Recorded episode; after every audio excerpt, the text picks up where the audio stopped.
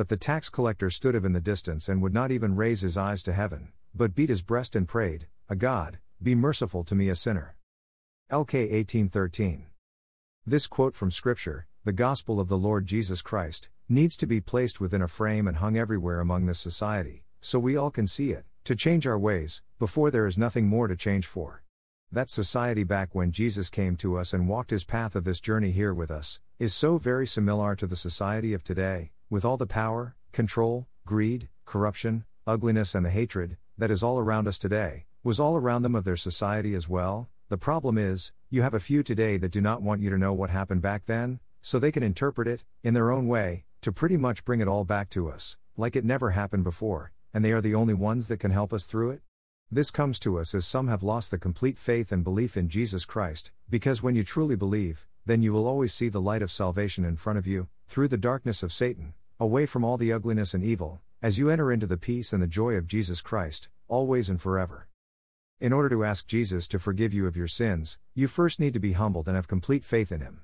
If you are like the tax collector and ask to be forgiven, but continue walking in the darkness, never changing what you are doing, and never having any faith in Jesus, then you are doing nothing but preaching to an empty space in front of you, which then makes that empty space turn even darker through denial which is exactly what Satan wants, as he tries to turn us all away from the light of salvation and Jesus Christ.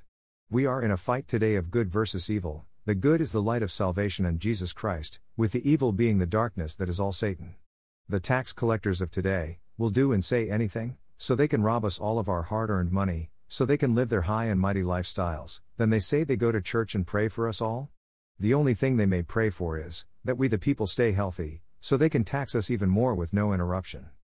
It is not about the quantity of how much you pray, it is more about the substance of which you pray. When your prayers are empty and nothing but, all about you, then your response will be just as empty as your prayers. Then, as you have no faith or belief in Jesus, then who really are you praying to?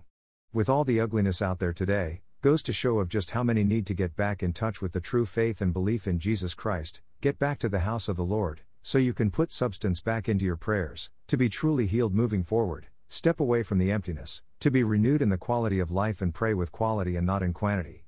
Just like in the business world today, with the supply and demand of any kind of product, when there is too much quantity, then now there is too much supply, that affects what the business does. When there is more quality, then the demand rises, making for better times times for us all. The same goes for good versus evil. When you truly believe in Jesus Christ, feel his blood flow through your veins and into your heart, now we can be truly healed, as our prayers are full of substance, and he forgives you of your sins.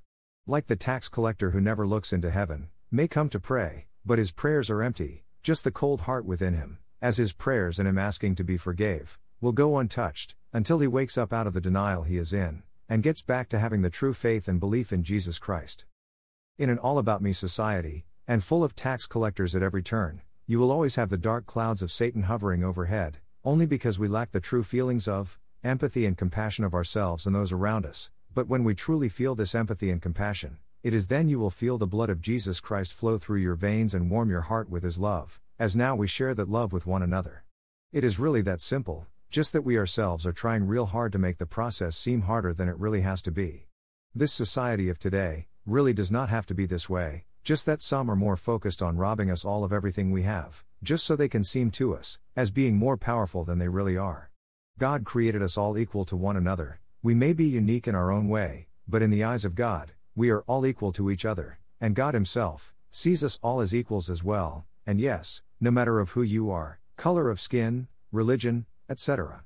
We are all equal in the eyes of God. It is we the people who put ourselves above one another, with the actions we take, within the dark clouds of Satan. You just can't keep praying to God for His forgiveness when you have no faith or belief in Him, then expect Him to forgive you of your sins, just so you can go out and create more sins?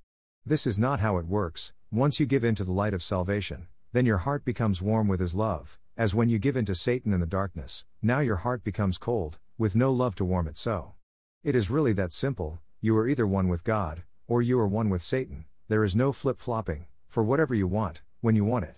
All the attitudes today are what makes for the actions of today. When you have a bad or evil attitude, then your actions will all be negative, just as you have a good attitude. Now you have actions come to light with positive vibes, not just for yourself, but for each other moving forward, throughout this journey of life. We all need to get back to the good book of Scripture, the book of the words of Jesus when he walked this journey with us, so we all can heal properly moving forward. To ask Jesus for his forgiveness, first you need to have the complete faith and belief in him moving forward. There are way too many tax collectors today, as all they want is to rob us of our hard earned money, so they can have all the greed and power of us all.